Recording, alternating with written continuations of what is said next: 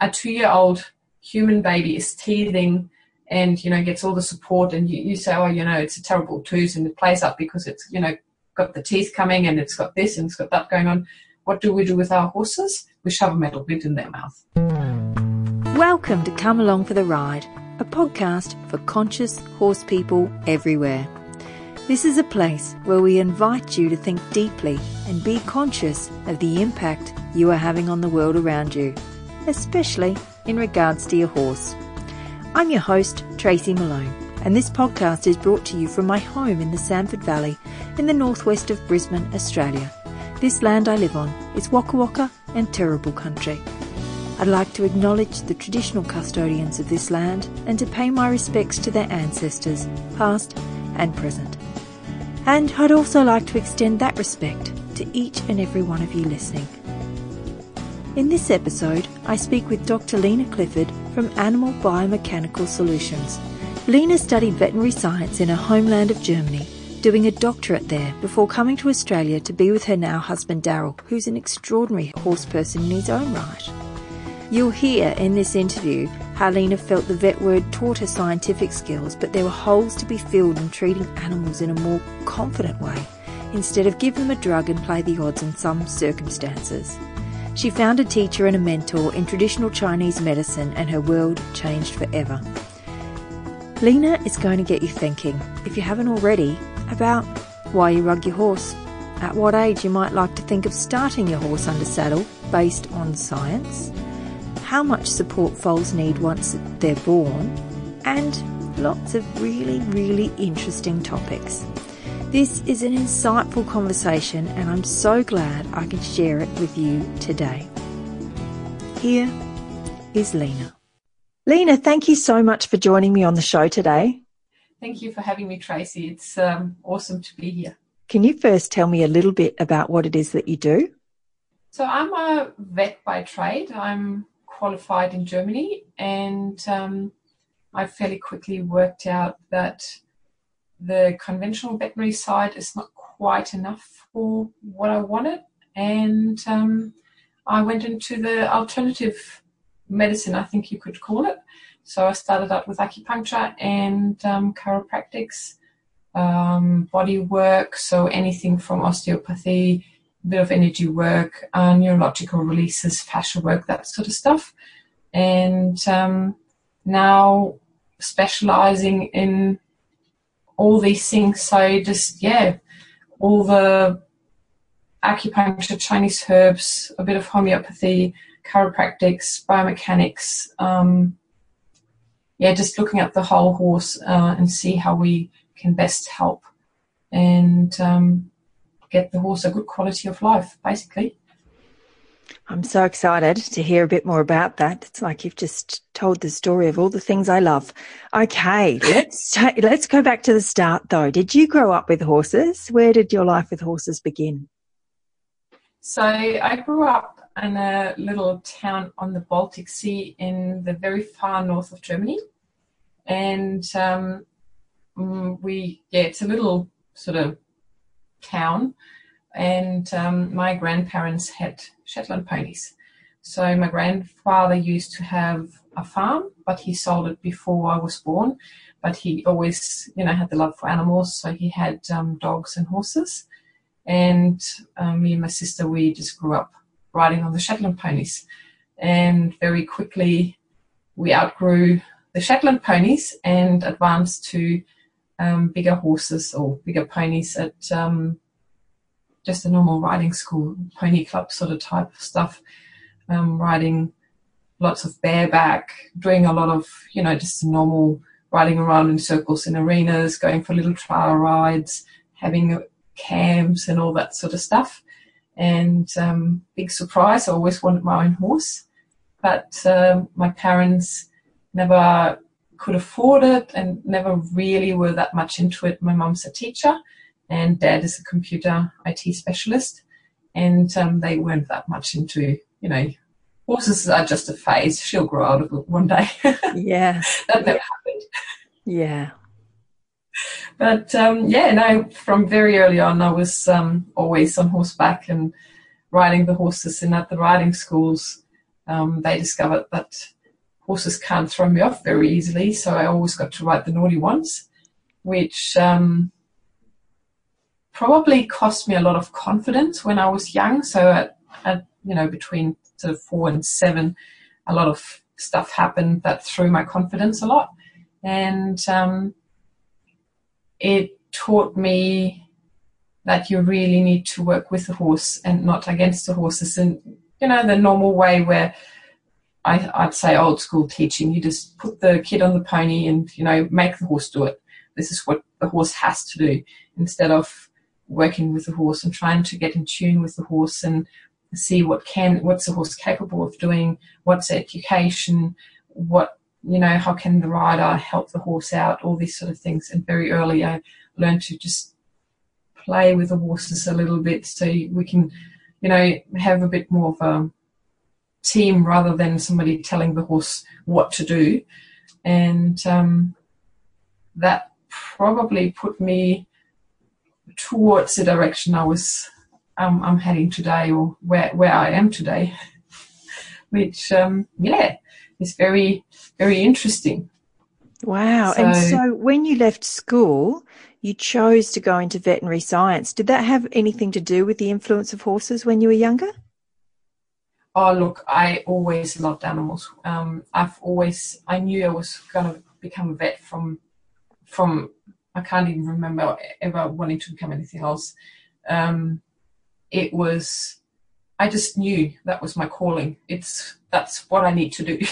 Fantastic. so, um, yeah, so we always had the horses were always part of my life, and we always had dogs and cats and rabbits, and I had pet rats at one stage, and um, you know, just there were always animals around, and I was always every practical experience at school, I was working at the vet. Say all the vets in town knew me, and I was always there and doing stuff and bringing strays in and you know collecting everything that was running around, not not attended by anybody. Fantastic. So um, we always had animals in the house, and mum and dad fairly quickly realised that you can't really stop me from having them around. So you know we accumulated quite a few. Wow um, yeah, great. And and um, what was it about I, about being a vet? Was it the fact that you could help these animals, or was it just that you could interact with them every day? Um, bit of both. So I get on with animals much better than I get on with humans. I hear that a lot. So I wanted to um, just yeah spend the time with the animals, but also um, the medical side really interested or still interests me. And um, yeah, just helping them out because they give so much to humans.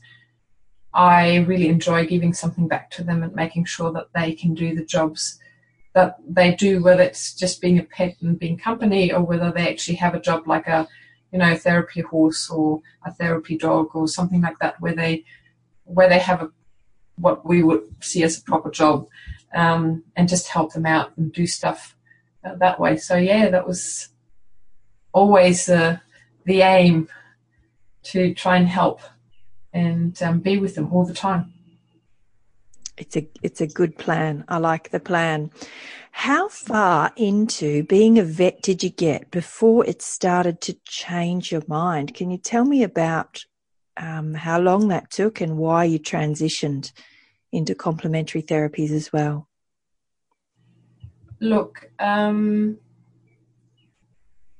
I've always been interested in, uh, you probably call it uh, a bit of energy, um, witchcraft, these sort of things, which are really out there, but I never quite understood what it was all about.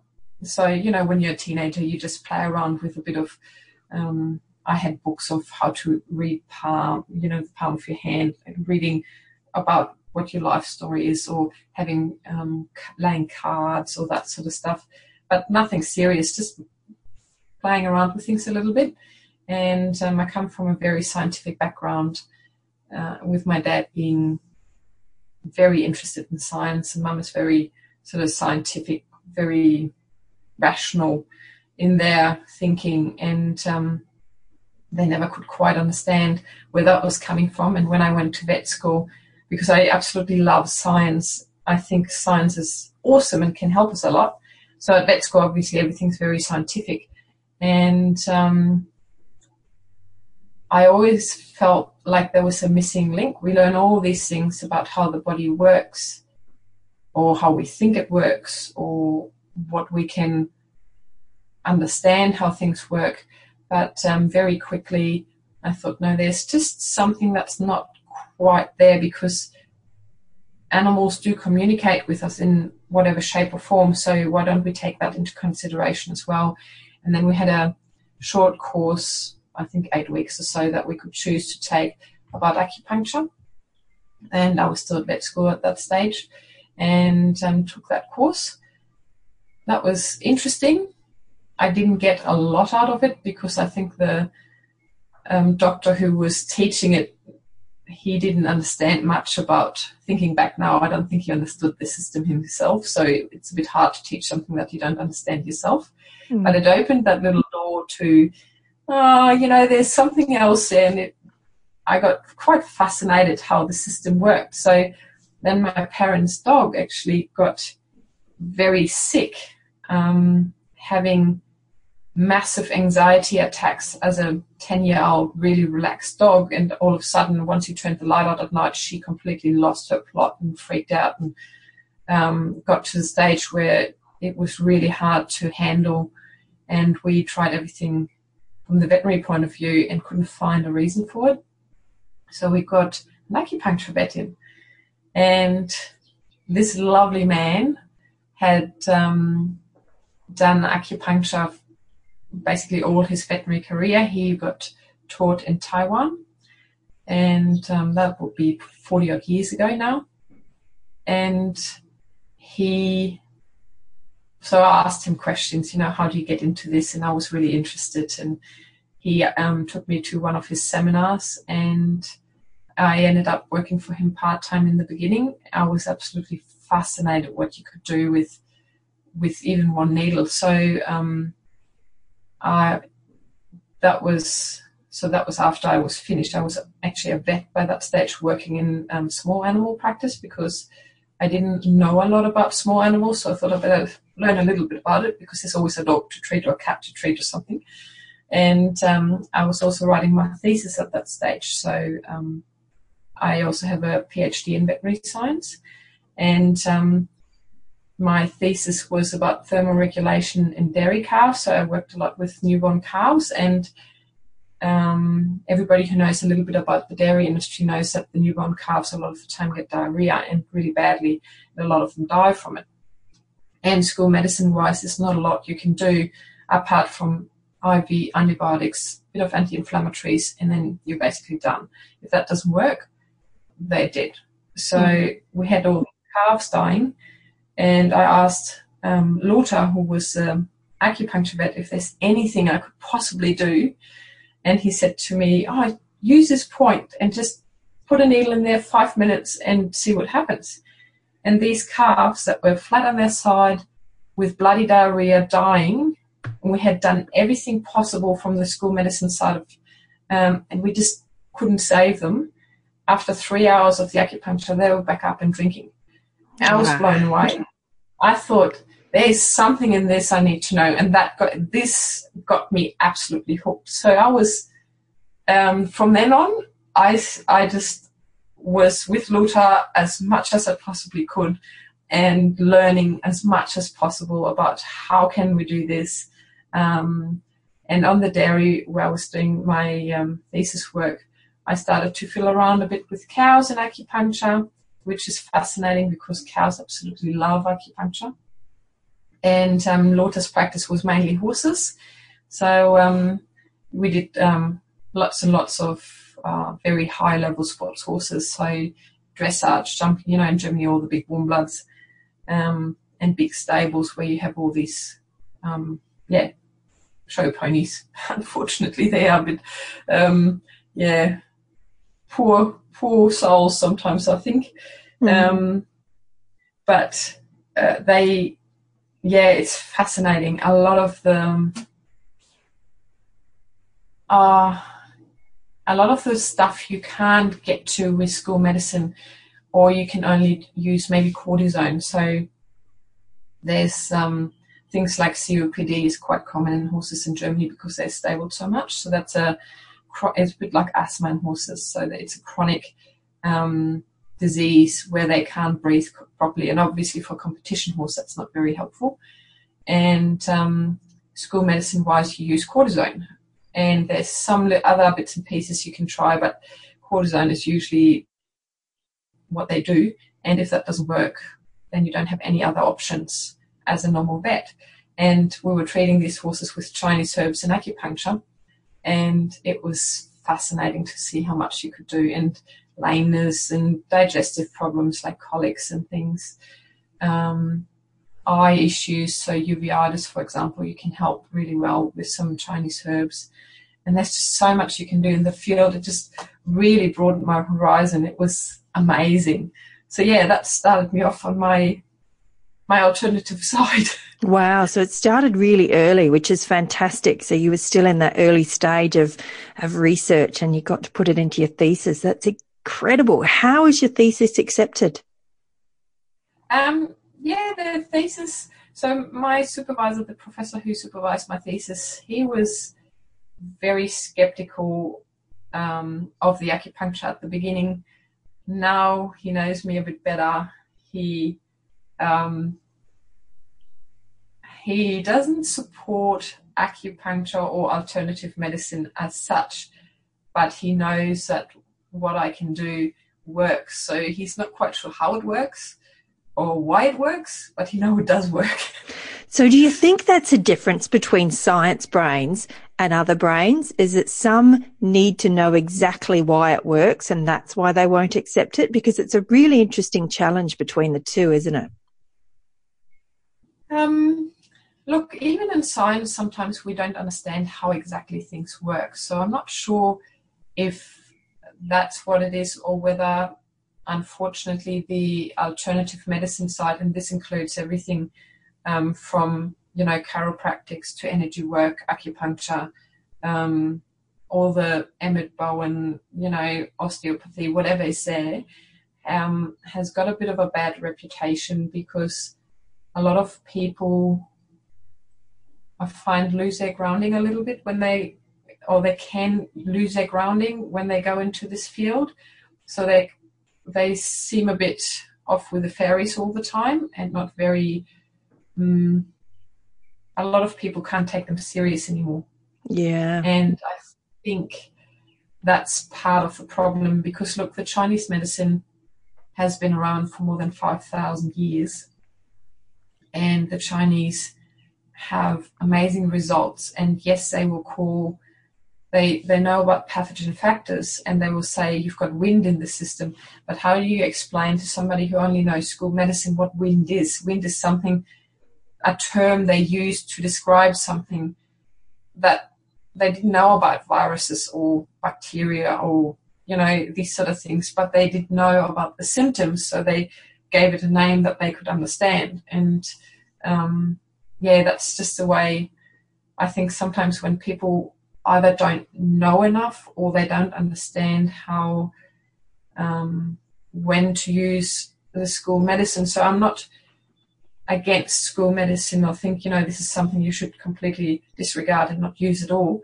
I think there's a time and place for everything, and having the veterinary back- background and the knowledge with all the alternative side of things, I will send clients off and go, you know, I think you need X-rays for this, or just get some blood done or this sort of stuff because sometimes you just need to know is there something else that's going on in the animal?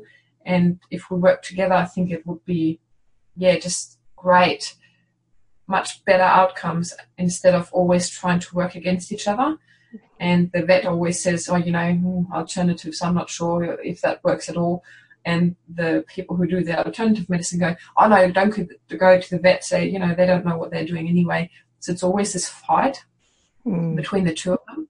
And I think it would be much better if you actually work together and, and um, combine your knowledge because there's just so much knowledge up there. And if we all work together, we just have this amazing amazing knowledge to um, yeah help help to the help. animals. Yeah, and that's the key, yeah. isn't it? You think about why all of these modalities and all of these people, same as you, started in the field.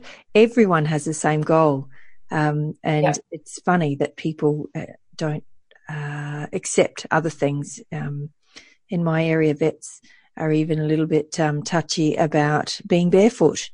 Um, we're coming that far. It's it's like really we're still there. It's it's quite amazing. But luckily we've got some amazing um,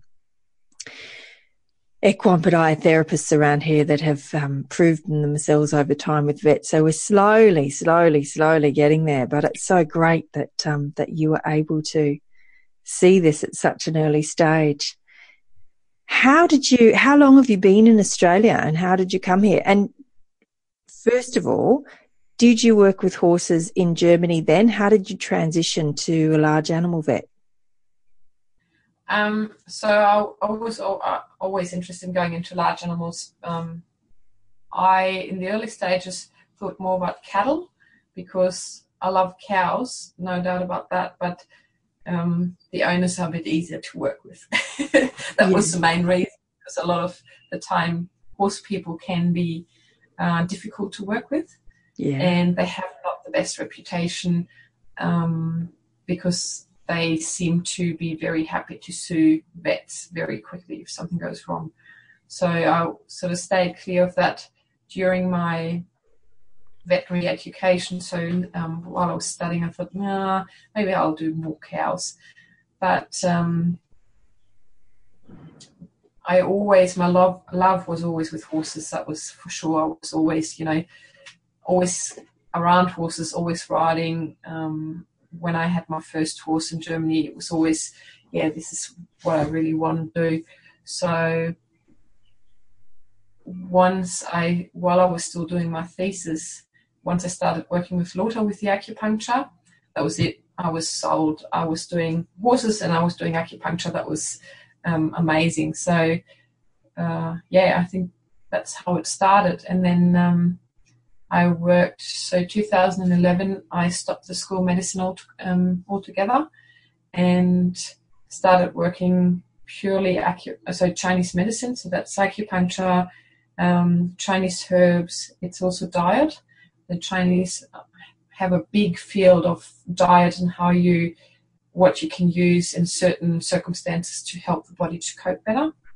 And, and then, did you um, learn Chinese medicine for humans or did you learn it for horses or is it how did you learn the translation across to the horses? Um, it's so the vet, I was very lucky. You know, there are a lot of acupuncture courses for vets out there that you can, you know, it's a I don't know, eight week course or three month course or six month course or whatever's out there, two year course. And um, Lothar, who teaches the vets in Germany, he being a vet himself and doing the acupuncture, he's one of the teaching vets um, for veterinary acupuncture in Germany.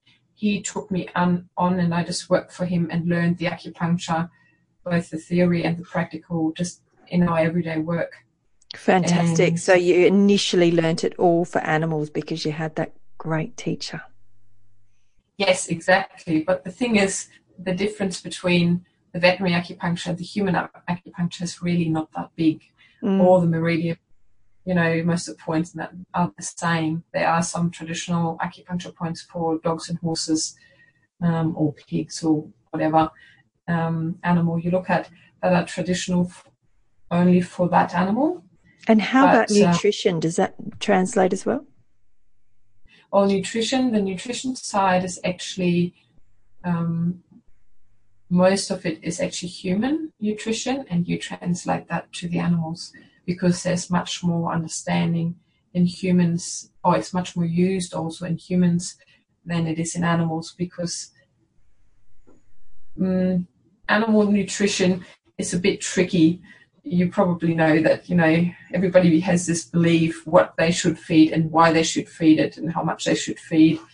And um, in that field there hasn't been a lot of research from the um, veterinary acupuncture side of things or veterinary chinese medicine and in humans there's a lot more knowledge there so you use that knowledge and translate it to the animals Fantastic. What brought you to Australia? Uh, my husband. ah. I ended up. Um, that was in 2008, in my final year of vet um, veterinary studies. I came to Australia to get a bit of practical experience just overseas and see what's up here. And I was very lucky. I ended up with Dr. Rowan Kilmartin from Animal Options in on the Gold Coast, and he's right into the alternatives as well. And um, he introduced me to. He says, if you want to know anything about horses' feet, you need to talk talk to Daryl Clifford. And I thought, being an arrogant little vet student, I thought, oh God, what can a farrier teach me? Well, and um, first of all, let's hold, let's hold there for a second. How much did yeah. you know about hooves before you met Daryl? How much were you um, thought, through Chinese medicine and vets? So I thought, being um, you know, in the my final years of veterinary stuff and everything, I thought I knew a bit. Um, Daryl very very quickly taught me or showed me that I knew nothing, mm. and um, yeah, I really interesting. I've had some hoof issues with one of my horses, and um, she basically cut down into a coronet band and got herself tangled, and and we had to get eight stitches. And the difference between what the vet said the the solution was, and the difference between the trimmer said it was, and, and not just a trimmer, an equine podiatrist. They were two opposing, and I had to stand there and make the best decision my, for my horse. And I, I knew because of the case studies that the equine podiatrist had. It's like I have a lot of respect for the vet and I have a lot of gratitude for everything the vet's been able to supply. And now I need to hand it over to the literal hoof specialist because that's what they do. It's just that one part of the horse that they know so much about. Yeah, and vets, unfortunately, um, don't get taught a lot, and a lot of the time they because it's a fairly hard job to trim and shoe horses and um, being around horses all my life, I thought I knew something, but it was an absolute jaw dropper when I saw Daryl trim the first horse. I could not believe. I have never, even to, to up till today, I have never seen anything like it. I have never seen anybody, and this is not just because he's my husband and he's the love of my life, but it's just because the way the horses react to the way they're trimmed, it's absolutely mind blowing. And it goes so far beyond hoof care. It's um, a very holistic approach as well. So he takes into account the whole musculoskeletal system of the horse and also the neurological system of the horse. And that just blew my mind. And it was so in 2008, after I returned home, I had my own horse. And um, a little tiny thousand kilo heavy draft horse. and um, easy to trim. Yes, easy to trim. And um, he was the most gorgeous horse, but obviously, you know, being very heavy, he did have some foot issues. And I sent Daryl some photos and asked him how to trim. And Daryl said, Oh, this is what you do. And we had very, very loose um, con- sort of email contact uh, just through the horse and mucked around. And when I came back in 2012 to Australia, I, um, yeah, we basically caught up and hit it off straight away. It was amazing. And then um, in 2013, to answer your question, I um, moved to Australia. So I've been here about five years now. How do you like and, Australia? Oh, I'm loving it. I've been to Australia for the first time in 2003 and um, been back uh, 2005, 2008, 2012, and then moved here 2013. So I absolutely love it. Fantastic. The only little problem that is here is that um, the Australian government doesn't recognise my veterinary qualifications.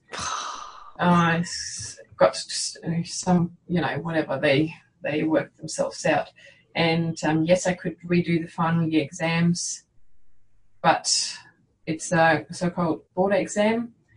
But um, because I gave up the school medicine in 2011 anyway, because I think you, if you want to specialize in something, be good at something, you need to concentrate on that, and you can't be good at everything. So I just think they can't take away my knowledge, and I don't need the qualification to do what I do anyway. So I leave it at that. Sometimes a little bit annoying, but um, most of the time I, it doesn't vary me that much. I know I've got the, you know, most vets here don't have a PhD in veterinary science, and you can say, you know, I've, I've done the work, I've done everything, I don't need to do another exam. Yeah, yeah, absolutely. Can you tell me a little bit about a horse that comes to mind that you've been able to treat and where it started, what the issues were, and what you were able to help it achieve and where it is now? Um, Oh, there are so many. I know, I know. There'd be one every every other day, if not every day.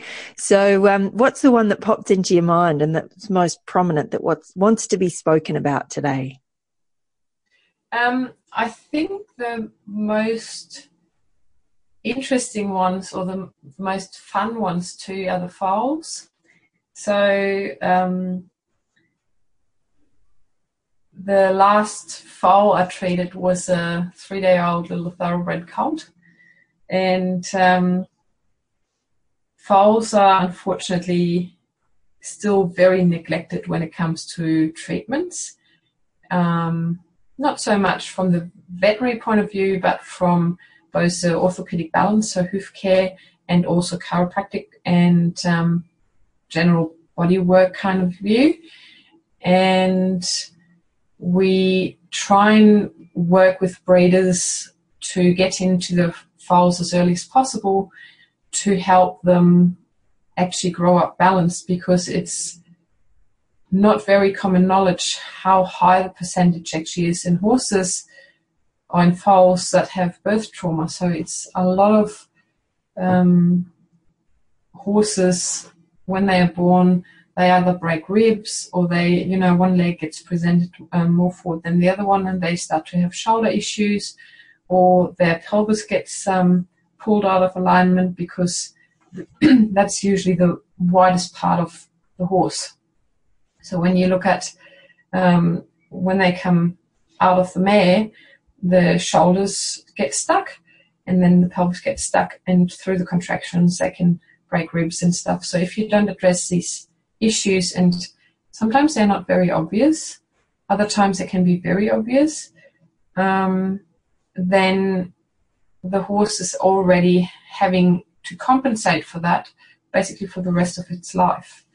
And that specific little colt i treated the other day he was he was so funny.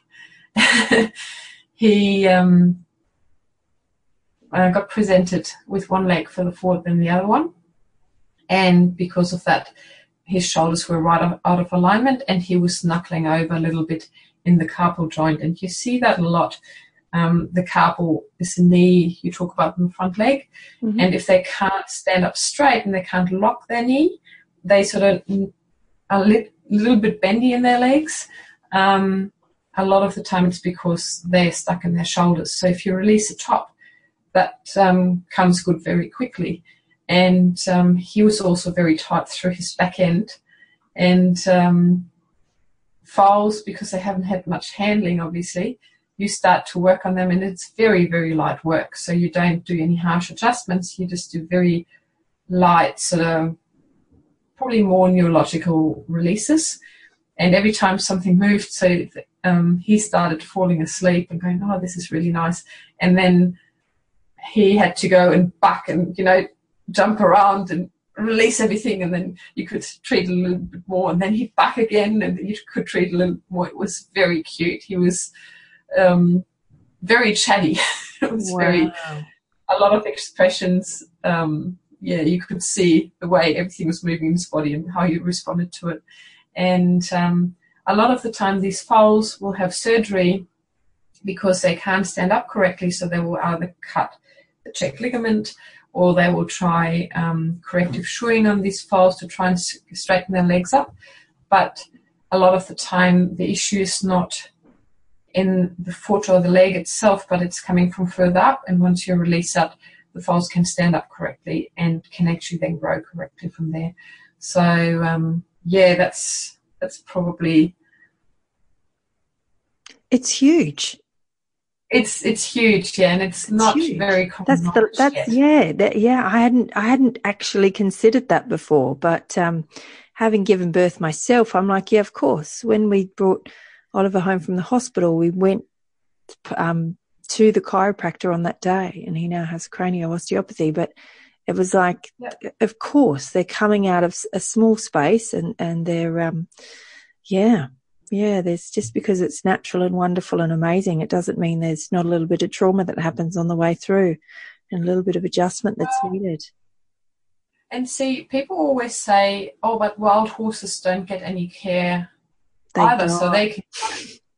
well, either they die, but we also, you know, don't forget that wild horses, they will do, I don't know, 30 Ks or something a day just walking. Mm. And no rider that's putting any pressure on them and want to cant around for half an hour or ask them to do piaffe and passage and um, all these moves or go into a cross country um, competition.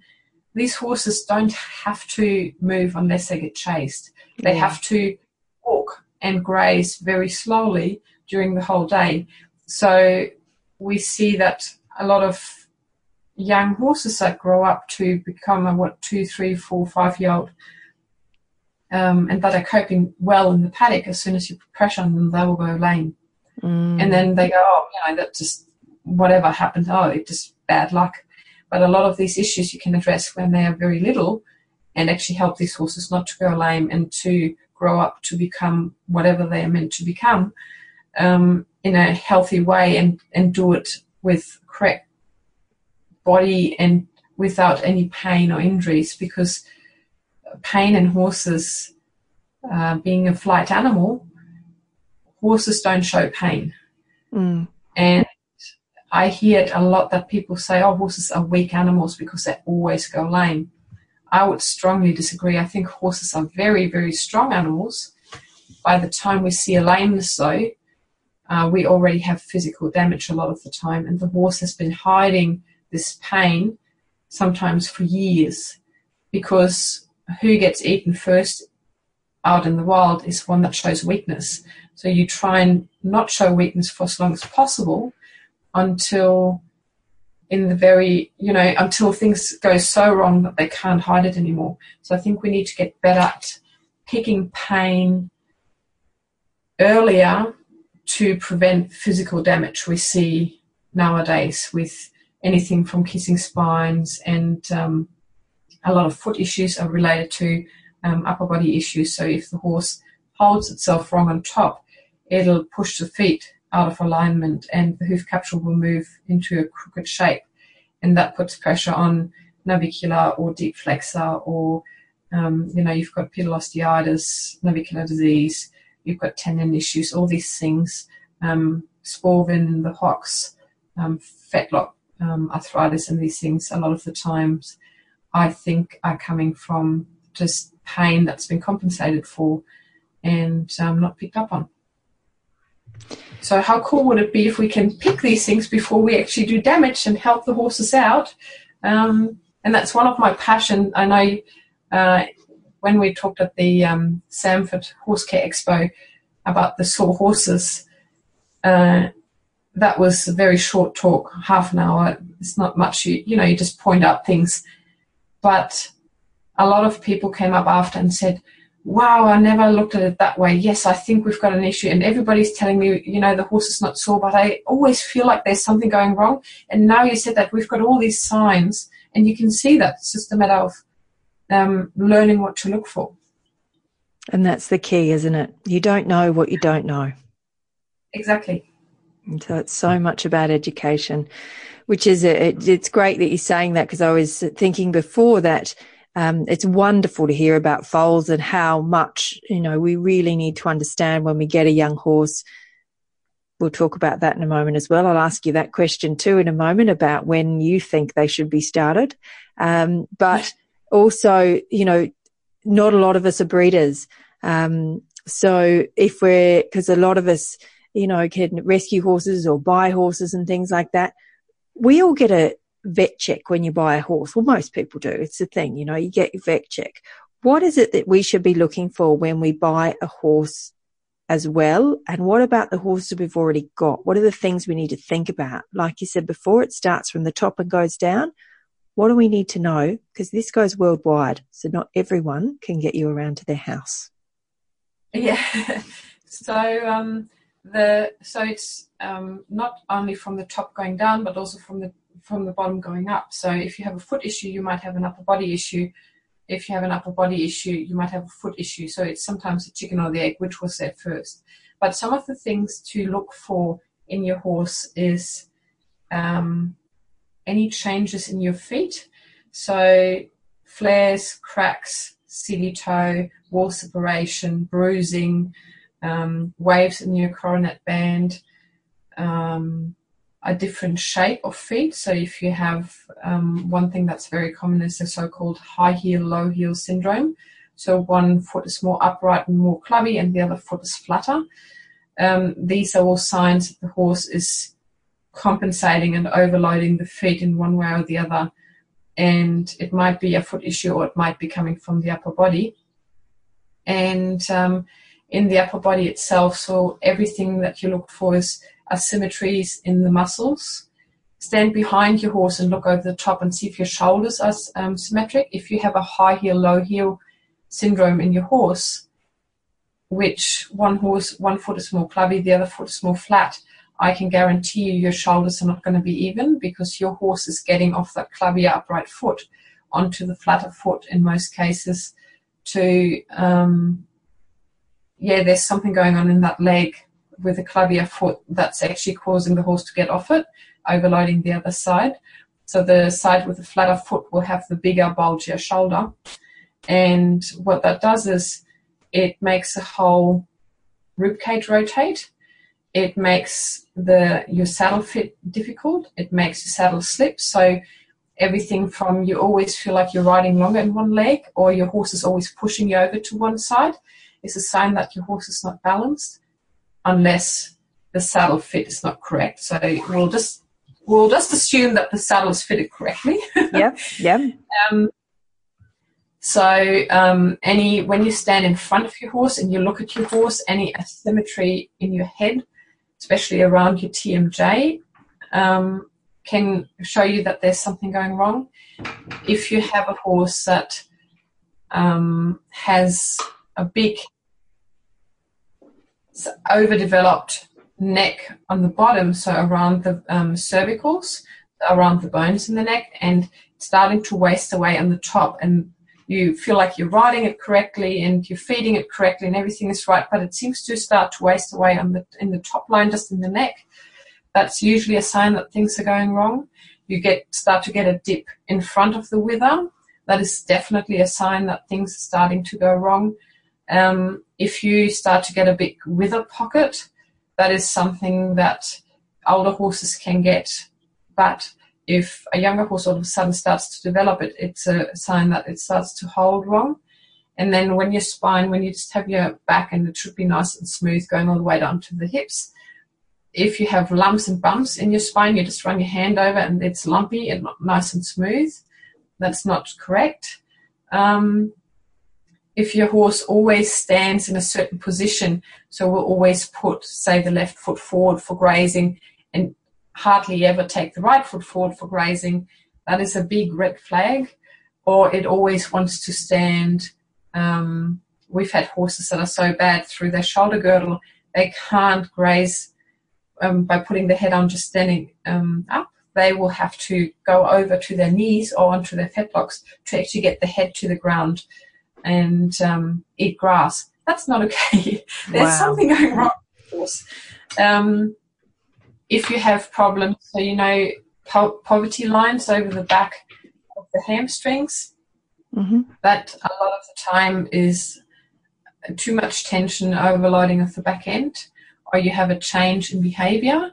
So a lot of the horses we see, or I see on an everyday basis, is um, the complaint would be, oh, he started bucking on the saddle. He's never done that before. Mm. Horses don't just start bucking.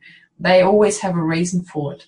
So instead of what I hear a lot is, oh, you know, the trainer said him through it because he's just being naughty or, um, you know, just, he's just playing up. He's just being a bit flighty at the moment, all these things. It, there's always a reason for it because horses don't want to use a lot of energy. They always try and um, please and they always try and be the best they can with and do what you're asking without doing a lot of high energy behaviors. So anything um, bucking, bolting, rearing, um, all these things are high energy behaviors that need a reason to be shown. Horses don't just do that because they, mm. you know, they woke up in the morning and said, "Oh, I'm just going to buck my ride off today." They don't do that. Um, so the horses we see, it could be bad training, but if you, you know, you've you've had the horse for five years and all of a sudden it starts to change behaviour, something is not right. And 99% of the time, it's actually pain when we see these behaviour changes. So um, any kicking, biting, girthiness, being narky with anything either on top, so when you're riding or when you're on the ground, always look for pain. Give the horse the benefit of the doubt. There might be some pain there somewhere. And um, a really interesting one too is a change in coat colour.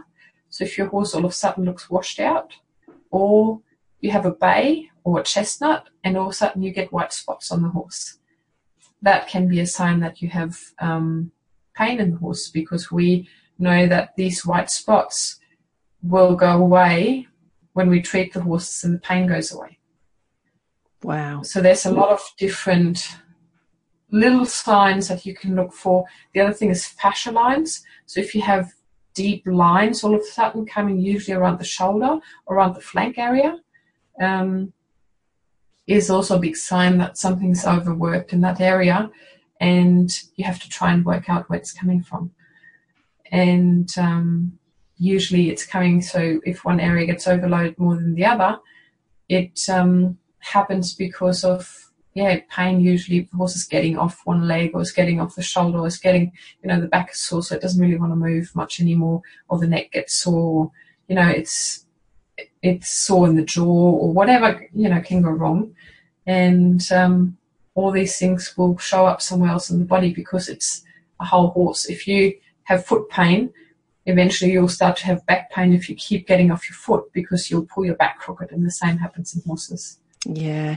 So there's so much great information in there. And it's also very clear that um, we can't just have one. We can't just have a hoof trimmer or a body worker. We really need to be thinking about the whole horse all the time. And, and it's up to us as horse owners to um, support collaboration through all these workers as well. Have your hoof trimmer talking to your body worker or get a body worker that's a hoof trimmer um, or really do our research into people and start collaborating because there's so much that we need to take responsibility for with our horses. Definitely, definitely. No, I agree. I think, and the more we work together, the better the outcome for the horses. And I yeah. think in the end, that's what it's all about a better quality of life for the horses. Yeah, we're all striving to the same goal. What age do you believe horses should be started under saddle? from everything that you know? Um, that's a that's a um, yeah an interesting one. So from a scientific point of view, and I'm just going to go with the science here for a little moment. Mm-hmm. The growth plates in the horse in the spinal column, so the vertebra of the spine, will close at about seven or eight in some horses, mm-hmm. and that's the part we sit on. Hmm. So when we think about that, that's um, for me one of the first things where I go, okay, maybe we shouldn't start horses as early as they're started nowadays. I don't believe in starting horses as two year olds or younger. I think that is um, not good for their bodies, it's not good for their minds. It's just, they're babies. They shouldn't, you know, a two year old human baby is teething and, you know, gets all the support, and you, you say, oh, you know, it's a terrible tooth and it plays up because it's, you know, got the teeth coming and it's got this and it's got that going on. What do we do with our horses? We shove a metal bit in their mouth. Great. Um, they are teething as well at the time and they have inflamed gums and they have all the issues um, apart from still growing. So their growth plates um, will close from the bottom up. So the lower legs will start to close first and then it'll slowly go up towards the body. And um, as I said, the last ones that close in some breeds, like big warm bloods and stuff, they will close at about seven. Um, so for me, there's also a bit of a difference. Um, if you start a young horse, so if you say you have a four, five year old young horse and you want to start riding it, you've done a bit of groundwork with it, and you just want to back it, um, I don't have any problems with that. I think the biggest damage we do is if we start to put a lot of work into them. So all the, well, we know about the race horses, the futurity horses, um, all these horses that are started very, very early will, as a six, seven, eight year old, show up a lot of issues and um, break down really quickly. So I think for me, it's an animal welfare issue. We we break the horses before they've even fully grown, and the foot in the horse doesn't mature until the horse is five, and um, we so we have a structure that the horse stands on. So we might have a 500 kilo horse standing on a hoof. That's not completely matured yet. So I believe if you start them as four or five year olds and do very light work, you know, just play around with them, back them a bit, do a bit, then bush them again, get them in the next year, do a bit more work, you know, play around. And by the time they might be six or seven, where the growth plates actually are finished, the horse is both mentally mature enough and physically mature enough to start doing harder work. And um, that's where I believe we should go. And that's the way I know in the German military in the 1800s or whenever they were still using horses, the way they looked at horses, they said a seven or an eight year old horse was still a, considered a young horse.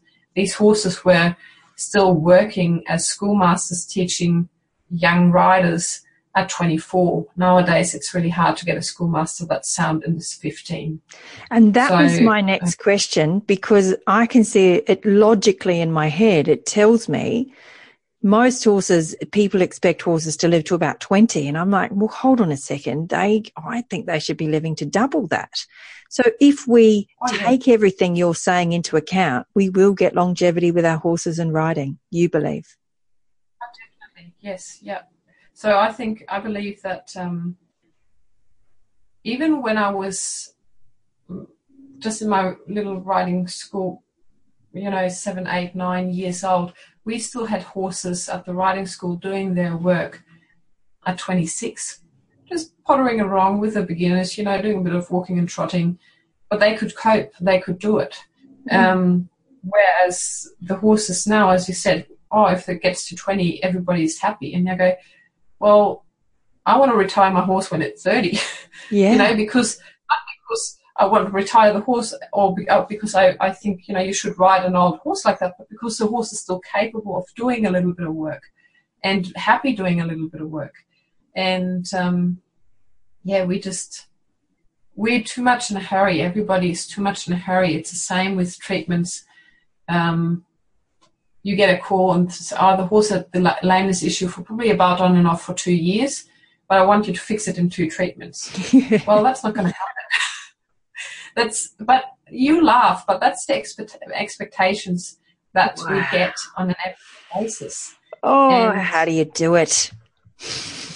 Well, it's education again, trying to get the people to understand that something that's been there for a long time doesn't just go away in a very short time. Mm. The horse might feel better and it might look better, but doesn't mean that it's completely healthy and happy.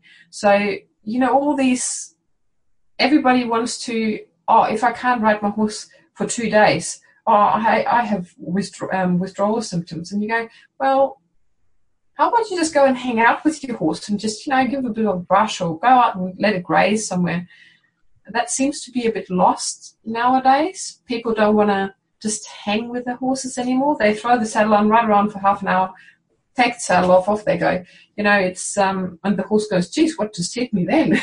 Yeah. it, yeah. So, and you're very lucky you're on this podcast because you're, you'll be episode number 31 or 32. And of all the people I've interviewed, the first thing they say to do with your horses is hang out.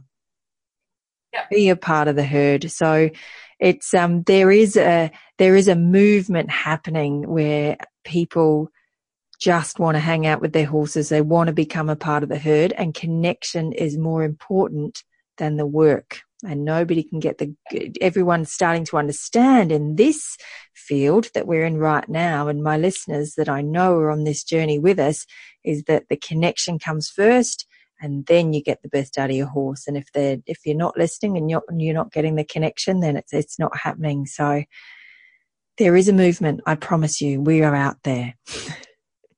I know that I know that and that's uh, um, the motivation. It's actually fascinating to see the gap sometimes between people who want to do that and trying to educate themselves and make sure the horse is always up to date with feet and teeth and you know is fed correctly. And they um, one of the most amazing things I must say I encountered here in Australia that I just could not believe is the amount of rugs people put on their horses.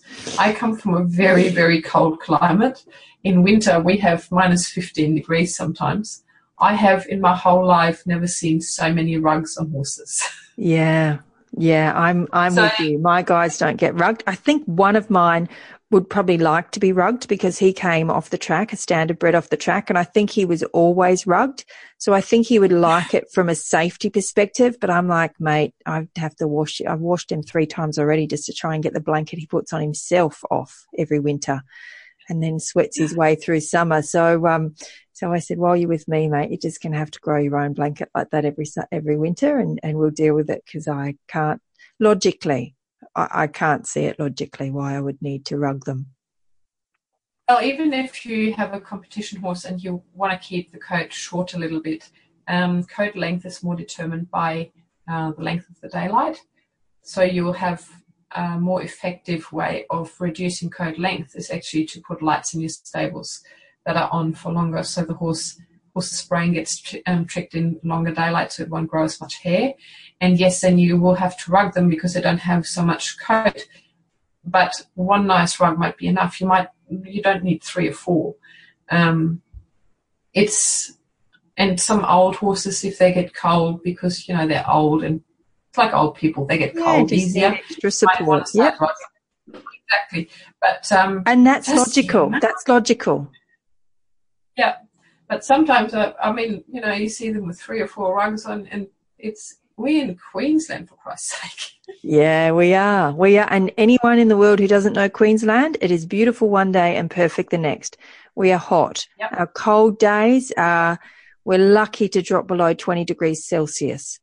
Um, yeah, we, we don't have so cold weather. If, exactly. And um, yeah, we might get cold during the nights. So um, you might get a bit of frost on the ground, but you need to take the rugs in off during the day because otherwise the horses are just going to sweat the whole day just because they've got all these rugs on, and that's not fair on them. Yeah, and it's not healthy either. Yeah, yeah. We had a hailstorm come through here only about a week ago, and I have a shelter for my horses, and it does have a tin roof, and they were all happily in there. But then the standard bred decided that he was going to take the charge and push the girls out. So my two mares were out in the middle of the hail. And I tell you, if I could have walked out there and kept myself safe and covered them, I would have. But anyway, the whole point is they basically had a bucket of ice water thrown over them.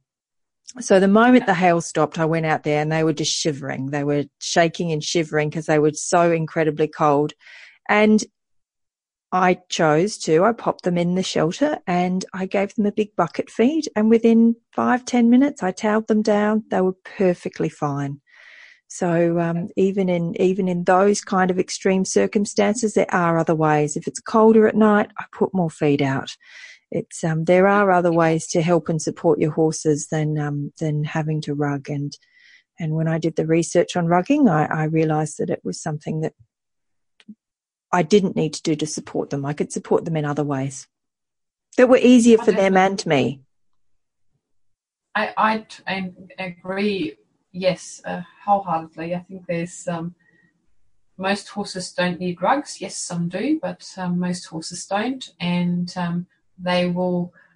It's much more natural. They can thermoregulate a much more effective ways um, without the rugs because they can stand the hair up. They can lay them down. You know, the sweating will, the sweat will evaporate a lot quicker if you don't have the rugs on. All these sort of things play as they're major factors for the horse to be able to cope with the temperatures.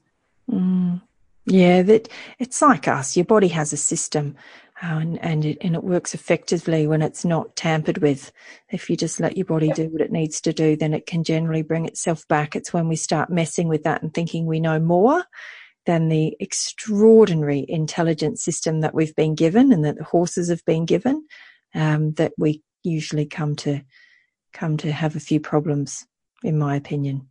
Well, as um as I always tell my clients when they ask these questions, um, especially sometimes um, the discussions with uh, feet is usually the one of the bigger problems. Um, you know, putting shoes on, putting orthopedic shoes on, all these sort of things. And you say, okay, so you reckon that you or you, you know, your trimmer or your farrier or somebody else knows better than nature. Um, the evolution took how many million years to get to this stage, and you know it hasn't changed for quite a while. I think it's done a pretty good job. How about we leave it that way, and um, we just work with the system and try and keep the system balanced. And as everything, if the system goes out of whack, um, we might need to interfere. But there are other ways to help the system out than you know, yeah, putting 20 blankets on the horse and um, doing all these fancy things to them. There's, uh, yeah, just try and work a bit more with nature, not always against nature. I think that's one of the things that really, the more I do, the more I realize that it's horses are pretty perfect. We don't need to change them around a lot. They do, they're doing pretty well. And if we look after them and give them time out and actually one of the big things too is I find they need exercise, but not as much from us. They need exercise. They need big, big paddocks, and they need company. So they need other horses that they can live with, and not be all separated in little individual stables and you know sit there in little paddocks where they can't graze and it's only sand. So if you have the option to have them out there and do what horses do 23 hours a day, and then you might ride them for an hour a day, it's not going to be that bad for them if um, they can compensate for it in another way. But if they're all locked up all the time, they can't compensate for what you're asking, and then you run into trouble a lot faster than if you just let them do their thing. Yeah, and again, that's about education. I have always felt that um, and, and it must be tricky with insurance and things like that. And it's just about horse people becoming more aware and educating themselves. And when they're looking at agistment, it's allowed to be on those beautiful big agistment properties. They can run in a herd and it's so much better for their horses. Like you just said, in so many ways, they don't have to have their horse in one little pen by themselves, um, with a stable block to to give the best to their horse. They actually need, and again, it's about education. We really need to educate ourselves as horse owners and start understanding how much of the issues our horses are having have to do with us and how much of the issues the horses are having um, because of something that's happening within them. But um, the impact that we have on our horses is extraordinary, and um, that's a lot of what this podcast is about as well. Is educating ourselves as horse owners is is what we're doing putting the horse first, or is it putting our own beliefs and thoughts on the horse? And that's the thing, yeah. It um, and there's so much um, peer pressure too in the horse community. that if somebody believes in something, they might not have any background whatsoever. They might have just been, you know, had horses for a few years and they go, oh, this is what I've always done, this is what you need to do. You can't do it any other way. And just because they are good at communicate things and very good talkers, um, people just believe them and they just follow that belief.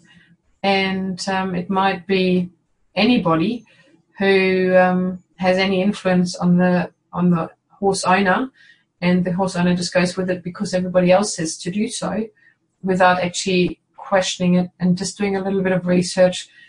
because let's face it, in the age of the internet, there's really no excuse not to do any research. And if it doesn't quite feel right and doesn't sit right with you, and you sort of always a bit, whatever it is, whether it's the training methods they're using, whether it's the way you're feeding your horses or the way your horses are kept or rugged or shod or trimmed or God knows what, if there's anything that doesn't quite feel right, question it.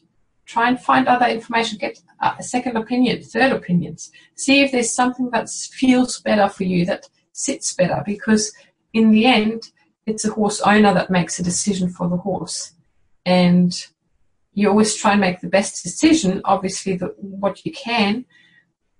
But there's so much information out there, just go and use it. I mean, I'm not a big fan of just Dr. Google and see everything, you know, but it's helpful sometimes to get an idea whether what you've been told is actually true or not. And be critical about the information you get but a lot of the time you can tell whether it's a legit source or whether it's just somebody randomly writing down something.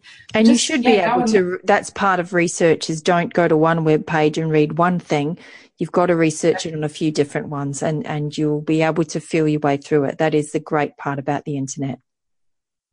And the good thing too, um, Google Scholar, it's um, got all the articles that are, it's all research. And um, if you want to do some, you know, find out about something, there's probably been some research done. You can see what the scientific community actually thinks about it and how they put it out and what their studies have been. I know reading scientific articles is sometimes pretty boring, but if you just read the conclusion and go, okay, what have they actually done and what's their conclusion? They have done studies on rugging. They have done studies on changes in feet. So, um, they have done studies on um, you know, stabling horses versus movement in horses, you know, getting mud in paddocks or what behave what it does to behaviors when you um, have them in a paddock on their own versus having them with company and all these sort of things. So you can do the research, and it, that's um, valid research that, uh, that's out there. So yeah, go and do it. Here, here. Absolutely go and do it. I love it. Okay. Can you tell us what your website is? How can we read up a bit more about yourself? Um, so we have our website is called biomechanicalsolutions.com.au. And I will and, put links in the uh, show notes and we will be able to find them. But can we also find you on social media? Yes, so we're on Facebook. Um, you can either find me personally as Lena Clifford on Facebook or um, the website Animal Biomechanical Solutions. That's the company we work under, um, me and my husband. So yeah, it's all about. You'll find you know you'll find some videos there about um, trimming or treating. You'll find um, you can get in contact um, to us via either Messenger, Facebook. Um, just uh, the website also provides you with an email address. Um, there are phone numbers there. So yeah, that's that's the way to go. Are people able to reach you around the world? You live here in Queensland, but can people access you around the world? Yes, so we actually um, do a lot of lecturing overseas and um, try. So we, um, for example, have had a couple of lectures at the um, American Veterinary Chiropractic Association's annual conference so we've been in America. We lecture on a regular basis in Germany, and um, both privately to um, chiropractors, vets, farriers, but also to veterinary colleges, um, universities, and all these sort of things. So there's more and more interest in these sort of things now. And if there's any interest, yeah, from any universities, vets, farriers, other professionals that want to know more, we're always happy to, um, yeah, just get the knowledge out there and come and and um, just give our knowledge out and tell you what we know. And there's always something to learn where we go as well. So it's always fascinating to meet new people and people in the same field and and see what they do and yeah have the exchange knowledge exchange because I don't believe that anybody ever can know everything. So we're always learning, and that's what it's all about. Keep learning. Awesome. Fantastic. Well, Lena, I just want to thank you so much for your time today, but also for opening our minds and challenging our beliefs around horses, because that's what this podcast is all about, is working in a different way, taking responsibility, speaking up, and um, and doing what's right, and always putting the horse first. So, thanks so much for your time today, and thanks for everything that you do for horses. Thank you for having me. Really enjoyed it. If you'd like to get in touch with Lena, then you can either follow the links in the show notes or you can go to the blog on my website where you'll see photos of Lena and her horses. It's comealongfortheride.com.au. I'm on a mission to create a community of conscious horse people so that their horses all over the world can live a better life. This is a big mission with a wonderful message and it needs your help. If you enjoy this podcast and would like to join me on my mission of making the world a better place for horses by bringing consciousness to the horse world, please engage with me somehow. You can leave a review on iTunes or Facebook, share or comment on social media posts, or tell your friends about the podcast. You'll find all the links to our social media on our website, comealongfortheride.com.au. We are on Facebook, Instagram, Twitter, and you'll also find me on LinkedIn. If your friends don't know how to podcast, just send them to my website and tell them to hit play. It's the most user friendly way to listen for anyone you know who'd love to listen but isn't quite sure how. I'd love it if you'd get in touch and say hi. Let me know who you'd like to hear interviewed on the podcast. I have some wonderful people lined up to speak to, but this is your show as much as mine. So please, if there's anyone you'd like to hear from, get in touch via the website or social media. A huge thanks to, and I hope I pronounce this right, Sarah E. from the USA, who left this review on iTunes. I mostly listen to political podcasts and audiobooks, but when I saw that Anna Blake was interviewed, I had to listen. And from there, I listened to Andrea Datz, The Five Best Tips So Far, Kim Walnes, and Emma Bryant. I plan to listen to all the other episodes. I love this podcast. All of the guests share their interesting lives and how they listen to horses, how they communicate and work on relationships with horses. I have learned new concepts and been given a lot of food for thought. I've even experimented with a few of the concepts and have been very happy with my mare's response. Thank you, Tracy. Well, thank you, Sarah. And thank you for being brave enough to have an open mind to let this kind of stuff in. And thank you for taking the time to write that review because it means the world to me. Okay, thanks again for listening, and I'll catch you next time on Come Along for the Ride.